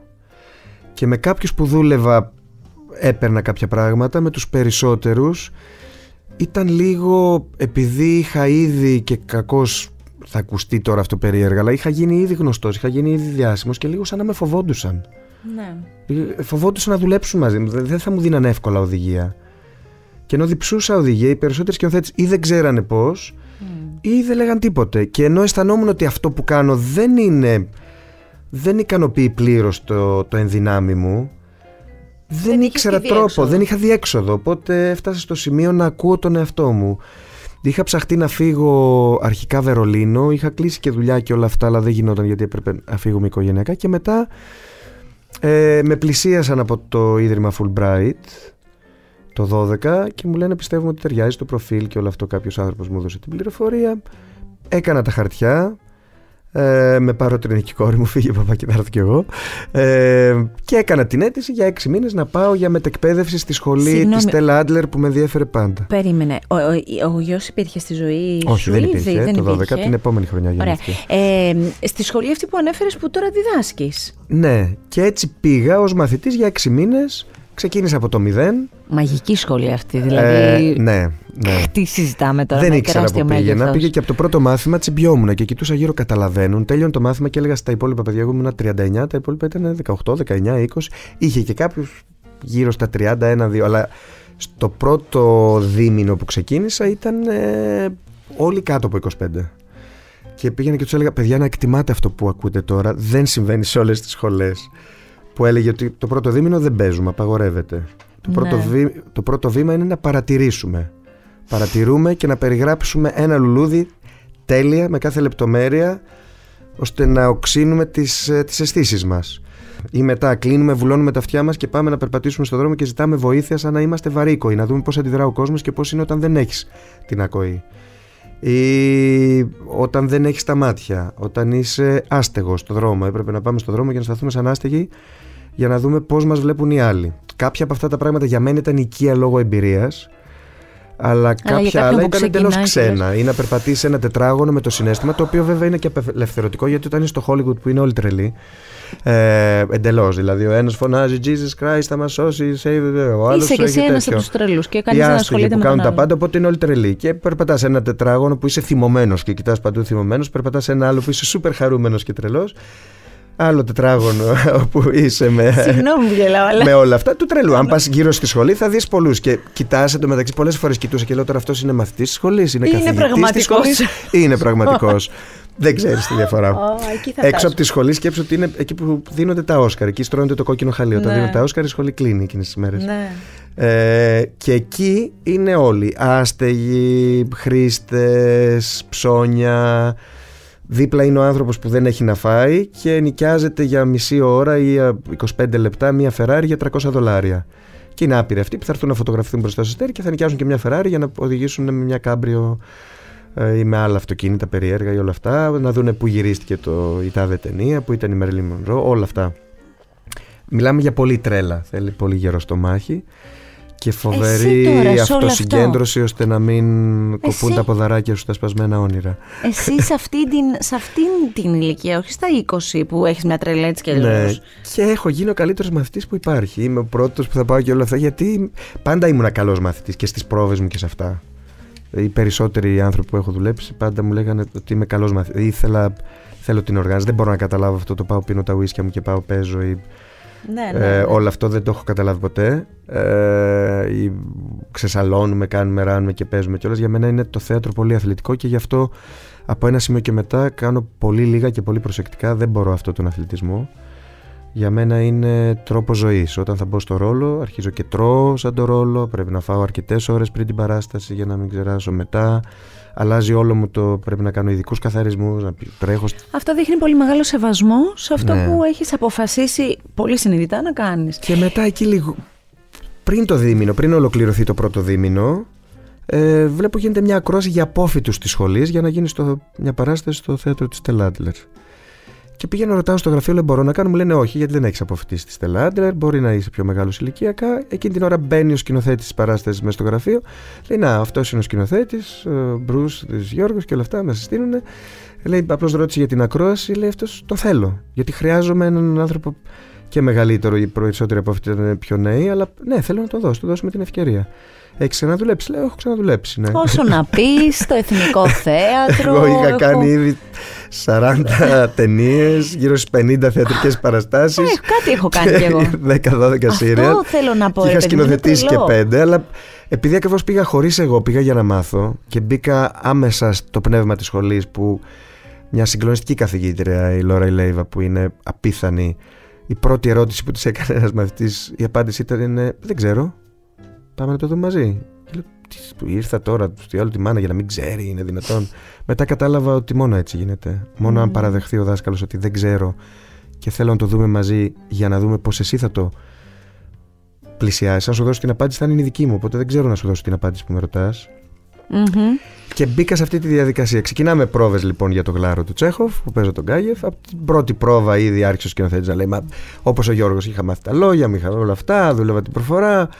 Τέτοιο Είχες να μπαίνω παίξει ανάποδα γλάρο να κάνω. μέχρι τότε; Ε, όχι, βυσινόκηπο Α, δεν ήτανε. Είχα παίξει το γλάρο στο εθνικό στην ε, σχολή. Ε, τρίτο έτος με τον ε, Ιάκωβο τον Ψαρά. Ε, τον αγαπούσα πολύ τον Τζέχοφ όμως. Τον Μμμ. Είχα, είχα διαβάσει τα πάντα για τον Τζέχοφ όταν δούλευα στον Τζέχοφ. Και μ, τέλος πάντων δούλεψα εκεί πολύ, έλεγε, έλεγε, έλεγε. Κάποια στιγμή, μία εβδομάδα πριν την πρεμιέρα, έρχεται και μου λέει: Γιώργος, έλα να σου πω κάτι. Μου λέει: Κάτι μου είπαν τα παιδιά, είσαι αυτός και μου δείχνει τις φωτογραφίες μου. Το... Λέω: Ναι. Μου λέει: Τόσο καιρό δεν έχεις πει τίποτε, μου λέει. Είναι λογικό, έχεις εσύ θα έπρεπε μου λέει να μου λες τι να κάνω, έχεις δουλέψει πολύ περισσότερο από μένα, μου λέει μπράβο και αυτός είχε μιλήσει στο διευθυντή της σχολής εντωμεταξύ, ο οποίος μου πήρε μου λέει θέλουμε να σου δώσουμε και εμείς υποτροφία από τη σχολή, δεν χρειάζεται να πληρώνεις τη σχολή. Και επίσης θέλεις, γιατί μου είπε ο Μπρούσο ότι δουλεύεις με έναν τρόπο πολύ ιδιαίτερο που δεν είναι λίγα πράγματα έτσι το εξηγείς, γιατί δεν ήθελα βέβαια, είναι ο σκηνοθέτης, αυτόν πρέπει να ακούμε όλοι. Θες να κάνεις ένα σεμινάριο, ένα workshop για τους μαθητές εδώ στη σχολή να δούμε πώς θα πάει. Λέω ναι, κάνω ένα workshop. Έπρεπε τώρα όλα αυτά που δίδασκα ήδη εδώ, στη φίλη μου την Δώρα την Πανταζοπούλου, επί χρόνια και ε, την μέθοδο που με βοήθησαν τα παιδιά όπως η Δώρα να δημιουργήσουμε μαζί με τα ζώα ε, να την κάνω στα αγγλικά, να διδάξω ξαφνικά από το πουθενά όλη η ορολογία από το πώς μεταφράζει το μετατάρσιος μέχρι το, το επινεφρίδιο γιατί έχω πολύ ιατρικούς όρους και όλα αυτά όλα τα ζώα, τα ονόματα τα... όλο μαζί να το ετοιμάσω για μέσα σε δύο μέρες. Έκανα το σεμινάριο, πήγε πάρα πολύ καλά και μετά μου πρότεινε ο... και η παράσταση πήγε πολύ καλά και προσωπικά για μένα δηλαδή και για τους άλλους καθηγητές της σχολής που ήρθαν και το είδαν όλοι μου είπανε φοβερό και όλα αυτά και μετά μου κάναν την πρόταση αν θέλω να διδάσκω στη σχολή κάτι που φοβόταν η ίδια η Στέλλα Άντλερ να διδάσκει και όλοι οι άλλοι μου πρότεινα να διδάξω την τεχνική μου γιατί άρεσε πολύ καλά άρεσε πάρα πολύ το, το σεμινάριο που έκανα οπότε οι άλλοι μαθητές που ουσιαστικά ήταν συμφοιτητές μου τους είπαν ναι δεν υπάρχει αυτό πρέπει το θέλουμε το έχουμε ανάγκη κάποιοι άλλοι καθηγητές με υποστήριξαν και μου πρότεινα, μου πρότεινα να διδάξω. Μου λένε σε ποιο τομέα; Λέω δεν διδάσκεται καθόλου ελληνικό θέατρο εδώ. Δεν έχει διδαχθεί ποτέ. Η Στέλλα Άντλερ είχε δώσει σε δύο μαθήτριές της, σε μία να κάνει μία φορά μια μύδια και σε άλλη μία πολύ σπάνια. Και άρχισα να διδάσκω το δικό μου κομμάτι πάνω στην αρχαία τραγωδία και κομμωδία. Πήγε πάρα πολύ καλά. Μετά έφυγε ο καθηγητής που δίδασκε Τσέχοφ μου δώσανε και να διδάσκω και Τσέχοφ και μετά έμεινε έγκυος η καθηγήτρια που δίδασκε και ιστορία θεάτρου και επίσης είχαν συνειδητοποιήσει ότι ιστορικά δεν είναι και τόσο προχωρημένο οπότε, γιατί το ξεκινούσαν από το Σέξπιρ σκέψουν την ιστορία θεάτρου αυτή. Ε, και οπότε έκανα δύο μαθήματα για να την αντικαταστήσω και το έπιασα από την αρχή αρχαιολογική τραγωδία, σανσκριτικό θέατρο, νο, καμπούκι αφρικανικό και όλα αυτά και σύνδεσα μέχρι να φτάσουμε στον Σέξπιρ, κομμέντια ντελάρτε, Ιντερμέτσι, όλα αυτά τα πράγματα. Και άρεσε πάρα πολύ και αυτό. Η ίδια η καθηγήτρια είπε: Αχ, τι ωραία που ήρθες. Σε παρακαλώ, μήνες, γιατί εγώ θα φύγω Νέα Υόρκη τώρα. Και έφυγε και έτσι ανέλαβα και δίδασκα. Διδάσκω ακόμη, θεωρητικά είμαι ακόμη στο curriculum της σχολής. Τώρα φέτος πρέπει να βρω ποιο διάστημα θα πάω. Και τώρα πια μοιράζεσαι, πώς το κάνεις; Ε, στην αρχή για 10 χρόνια ήμουν κυρίως η βάση μου ήταν εκεί. Ερχόμουν εδώ για να κάνω γυρίσματα ε, όχι ε, η Ελλάδα ή η Αγγλία γιατί δούλευα κυρίως σε ξένες δουλειές και οι ξένες σειρές που ξένες σειρές, ναι, τους Ντάρελ και όλα τα άλλα ε, ερχόμουν να έκανα κανένα σεμινάριο ντάρτικο τελευταία στιγμή και μετά γυρνούσα πίσω. Ε, με την πανδημία πάγωσαν όλα. Είχα κλείσει δύο δουλειές. Η μία πήγε Καναδά και υποχρεωτικά από νόμο πήραν μόνο Καναδούς λόγω COVID. Και η άλλη αναβλήθηκε επαορίστο ακόμη δεν έχει μπει στη σκαριά. Μου έγινε η πρόταση εδώ για μια σειρά. Μου έλειπε να παίξω στα ελληνικά, η αλήθεια είναι. Ήρθε η πρόταση, όλα ήταν παγωμένα στην Αγγλία. Μιλάω με τον μάνατζέρ μου εκεί και την ατζέντησά ε, μου στο Λονδίνο. Μου λένε δεν υπάρχει περίπτωση να ανοίξει κάτι λόγω ασφαλιστικών ναι. εταιριών εκεί. Πριν το φθινόπωρο δεν υπάρχει περίπτωση να ανοίξει τίποτα. Οπότε ναι, πήγαινε κάτω. Και έτσι ήρθα, έκανα τον ήλιο το οποίο ήταν ένα εξαιρετικό. Είχα και άλλες προτάσεις, αλλά προτίμησα τον ήλιο. Που και εκεί αγαπήθηκες πάρα πολύ. Δεν είχα κάνει ποτέ καθημερινό. Ναι. Και επειδή ό,τι συνομπάρω στη ζωή μου μέχρι τώρα, λέω όχι, θα το κάνεις, άτιμε, για να δεις πώς είναι. Και μετά να έχεις μια αίσθηση. Ε, μπήκα σε αυτό το trip και δεν το αντιμετώπισα βέβαια σαν καθημερινό. Δούλευα, δεν είχα ζωή καθόλου. Ειδικά τον πρώτο χρόνο. Είχα 10 ώρες γύρισμα, διάβασμα μετά, διόρθωση κειμένου, να βρω τα αντικείμενα, να βρω. Κοιμόμουν τρει-τέσσερι ώρες το πολύ. Ήμουνα κανονικά στο ρόλο. Ήμουνα ο Δημήτρης Λαϊνάς. Ζούσα περισσότερο σαν αστυνομικός. Σαν αστυνόμος και, και λιγότερο Είχατε και πολύ ωραία παρέα εκεί και έχω ακούσει και από την όλη παρέα εκεί τα καλύτερα όπως πάντα για σένα. Ε, και το τηλεπαιχνίδι Γενικά την παρουσίαση την είχε στο παρελθόν σνομπάρι. Ε, βέβαια, γι' αυτό τι κάνω τώρα. Γιατί ε, μου κόλλησε μου, τώρα μου που μου το προτείνανε πες. και έλεγα όχι σε όλα από πριν. Και φέτος, επειδή ήταν από την ΕΡΤ κιόλα, επίση για την ΕΡΤ, και έπαιζα ήδη στην ΕΡΤ, λέω εντάξει, για να μου το προτείνουν δεν θα είναι τίποτα. Μα είσαι πάρα πολύ Και λέω, καλός. α κάνω το ραντεβού, να μην είμαι αγενής, θα κάνω τουλάχιστον το ραντεβού. Ωραία, Ήμουν μπορώ- σίγουρος ότι θα πω όχι. Μπορώ να δώσω ένα, ένα κάτι πρακτικό να πω, το οποίο ε, στο είπα νομίζω και την ώρα του γυρίσματος. Όλοι οι παρουσιαστές ήθιστε να έχουμε ένα οτοκιού μπροστά. Όχι γιατί δεν γνωρίζουμε να λέμε κάποια πράγματα, αλλά κάποια πράγματα πρέπει να τα έχουμε σημειωμένα, μην τα ξεχάσουμε, κάτι, οτιδήποτε. Μα δεν είχες ούτε οτοκιού. Δεν ήξερε τι απαντήσεις θα έδινε η κάθε γιώτα και ανάλογα με τις απαντήσεις που έδινε, είχες να πεις και πράγματα τα οποία ήταν και σωστά και δηλαδή ήταν λες και άνοιγες μια κυκλοπαίδεια. Ήσουν καταπληκτικός Γιώργος. Ε, δηλαδή στα δύο επεισόδια που εγώ έχω ζήσει, που μάλλον δεν είναι η Ευχαριστώ εξαίρεση, πάρα μάλλον πολύ. είναι ο κανόνας, ήσουν καταπληκτικός. Ευχαριστώ πάρα πολύ. Δηλαδή- Είναι, είναι πολύ απαιτητικό, είναι τεράστια πρόκληση. Δεν ήξερα που έμπλεκα όταν είπα το ναι. Σου πάει τόσο πολύ. Ε, μου άρεσε γιατί όταν έκανα το ραντεβού ε, το χειρίστηκε πάρα πολύ εύκολα ο Γιώργος ο Βουρλούμης και η Δήμητρα η Βουρδούκα, ο παραγωγός μας και η, η κλίστρα μας, αυτή που φέρνει, που κάνει τον άθλο αυτόν η ηρωίδα μας, που φέρνει όλους εσάς Η τους Δήμητρα, καλεσμένους, η υπέροχη. Δήμητρα. Όσο για τον Γιώργο του Βουρλούμη, θέλω να σου πω ότι δουλεύαμε μαζί πριν από 25 χρόνια στον Νίκο Μαστοράκη. Αλήθεια; Ναι, παραγωγός εκείνος και εγώ έλεγα, έκανα εκπομπή και έλεγα ειδήσεις. Μάλιστα. δηλαδή, είναι η, αυτός ο χώρος είναι μικρός. Για Και πες, με, με παίρνουν, μου λένε, ωραία, πριν μιλήσουμε ή οτιδήποτε, είναι τέλος πάντων αυτό, αλλά να σου δείξουμε για να δεις περί τίνος πρόκειται. Και μου το βάζουν, μου βάζουν το Ισπανικό, το Πάσα Παλάβρα, που είναι και η πιο επιτυχημένη εκπομπή του φορμάτ. Ε, μου βάζουν το Πάσα Παλάβρα και φυσικά κολλάω Ναι. στο παιχνίδι και αρχίζω να κολλάω. Και, δε- α, μου λέει, μιλάς Ισπανικά, λέω του ναι. Και αρχίζω και το βλέπω και έχω κολλήσει και τελειώνει. Το παιχνίδι, απαντάω τις ερωτήσεις, μπαίνω στο τρίπ, τις ταχύτητες και σε όλα αυτά και μου λέει: ε, Έχεις καταλάβει, του πάει πάρα πολύ. Λέω: Ναι, αλλά δεν. ε, μα, μα, μα, μα». Και μου λέει: Όχι, θα είναι μόνο αυτό, θα το προσέξουμε, θα το κάνουμε. Τέλος πάντων, το σκέφτομαι λίγο παραπάνω. Μιλάω και με τους ανθρώπους από την ΕΡΤ. Μου λένε: Προφανώς εμένα θέλουμε, θα, εσένα θέλουμε, θα προσέξουμε να γίνει. Κάναμε ένα δοκιμαστικό πρώτα και μετά έγινε αυτή η κουβέντα φυσικά. Κάναμε ένα δοκιμαστικό, είδανε και άλλους ανθρώπους, φαντάζομαι. Και μετά μου λένε: Ξένα θέλουμε, επιλέγουμε, δεν το έχεις ξανακάνει. Λέω: Θα πάω. Ένιωθα ενοχές πάρα πολλές τα πρώτα δύο γυρίσματα. Μετά το δεύτερο γύρισμα ήμουν τόσο κουρασμένος. Είχα ε, εκφωνήσει 1800 ερωτήσεις Κάναμε 6 επεισόδια πω, πω. σε μία μέρα. Και μετά τις 1800 ερωτήσεις δεν υπήρχε καμία αντίσταση. Και είμαι στο αυτοκίνητο, γυρίζω και είμαι σαν να έχω γεννήσει. Ναι, ναι, ναι. Και φεύγοντας στο αυτοκίνητο λέω γιατί νιώθω ενοχές; Πόσο χαζή ελληνική χωριάτικη νοοτροπία είναι αυτή. Επειδή κάποιοι ηθοποιοί που με είδαν στο όνομα και τηλεπαιχνίδι εσύ και όλα αυτά. Αλήθεια, υπάρχει κόσμος που το είπε αυτό; Ναι, ναι, ναι, που είμαι σίγουρος ότι αν τους το προτείνανε θα το κάνανε. Αλλά αυτό ήταν ένα κάτω. Νομίζω Και- ότι αυτά έχουν παρέλθει. Και μετά λέω γιατί να νιώθω ενοχές; Μου αρέσουν πάρα πολύ τα παιχνίδια.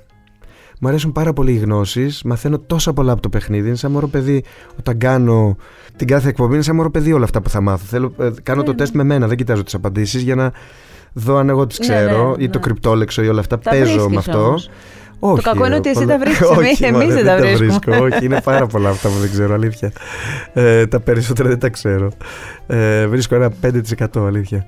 Και γνωρίζω ανθρώπους, μου αρέσει πάρα πολύ η παρέα και δεν έχω χρόνο πια να μαζευτώ να παίξω επί τραπέζια και όλα αυτά όπως θα ήθελα.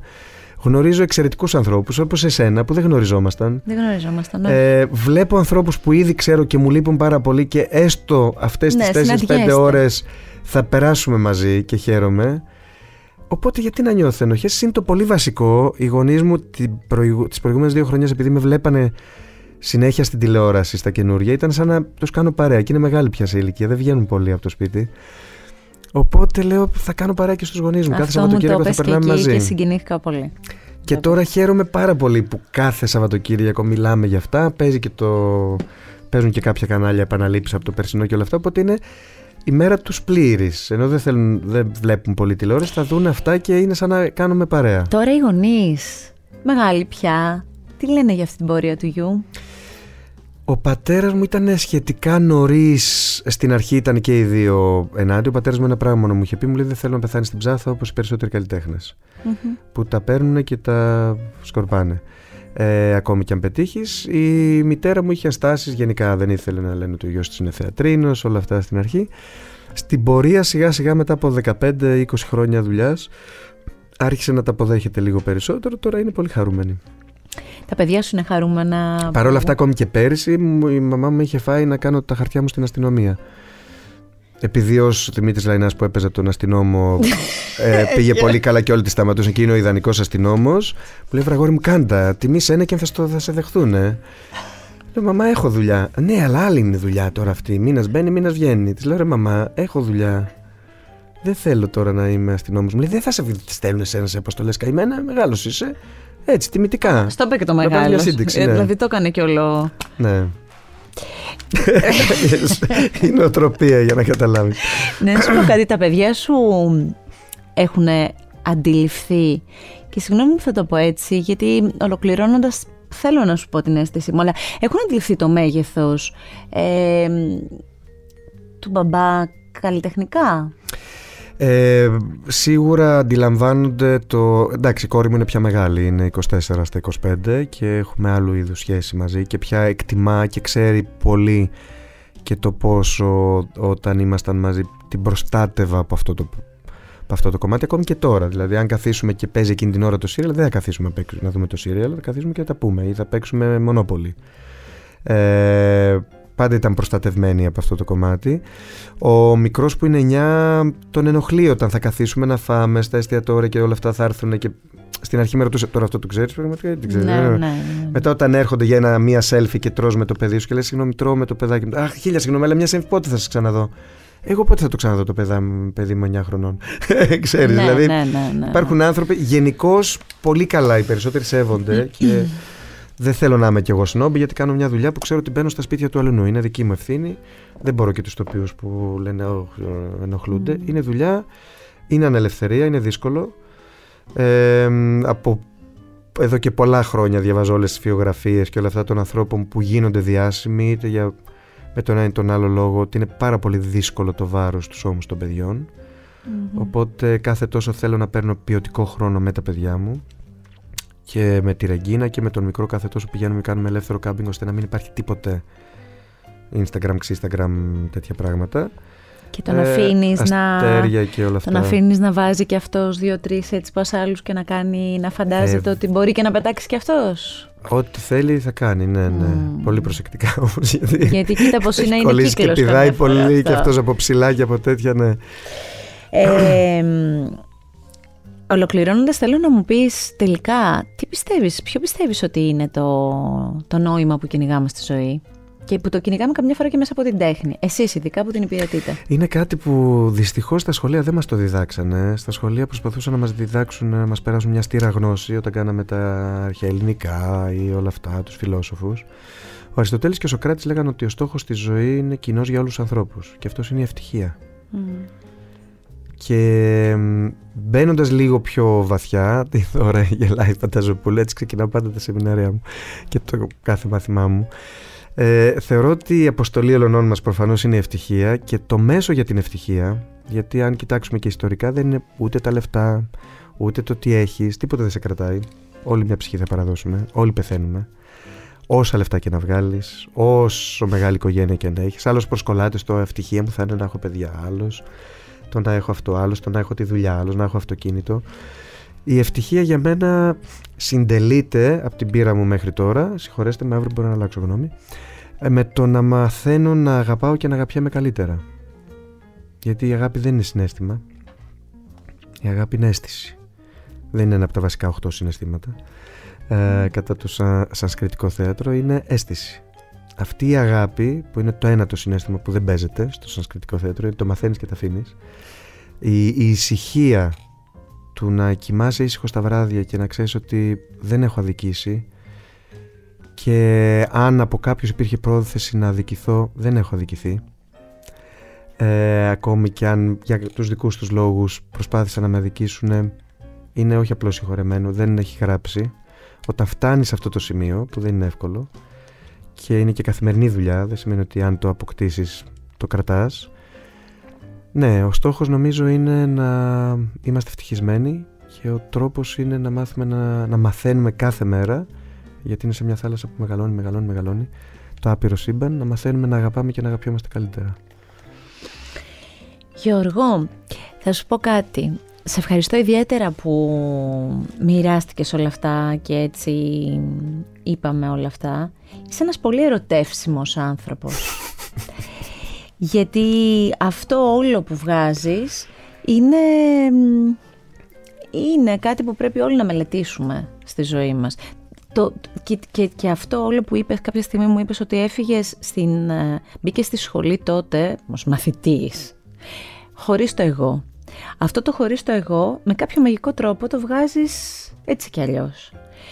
Είναι μεγάλη μου χαρά και τιμή που συνομιλήσαμε. Σε ευχαριστώ που μ' άφησες να σε γνωρίσω καλύτερα. Στο λέω μέσα από την ψυχή μου. Να έχεις μια καλή χρονιά και να κάνεις όλα αυτά τα μαγικά που κάνεις, γιατί στο τέλος τα απολαμβάνουμε κι εμείς. Σε ό,τι μας επιτρέπει, σε πάση περιπτώσει, αλλά κάτι απολαμβάνουμε κι εμείς.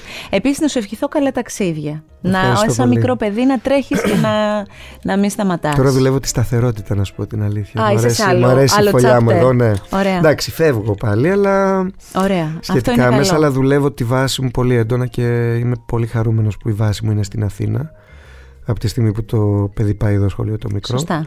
Εδώ είναι η βάση μου. Τώρα, αν προκύψει δουλειά έξω, προφανώς θα αν πηγαίνω. Αν σε πάρω αλλά... κάποια στιγμή και είσαι κάπου αλλού στον κόσμο όμως, ε, θα το έχω. Ναι, ναι, συνεχίζω κάνω ακροάσεις για έξω προφανώς. Είναι απόφαση, είναι η δουλειά μου, αλλά αυτός είναι ο στόχος. Και βασικά για το 23 θέλω να ευχηθώ να αφαιθούμε στο, στους κύκλους που κλείνουν. Έχω αυτή την αίσθηση ότι το 22 αναμόχλευσε πάρα πολλά, με πολλά καλά, με πολλά αρνητικά, με πολύ φορτίο.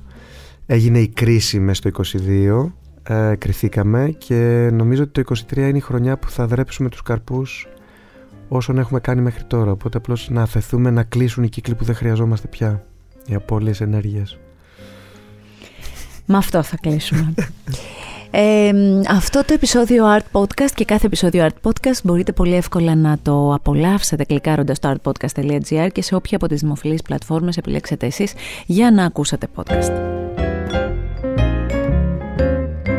Ακού την τέχνη. Art Podcast με τη Γιώτα Τσιμπρικίδου.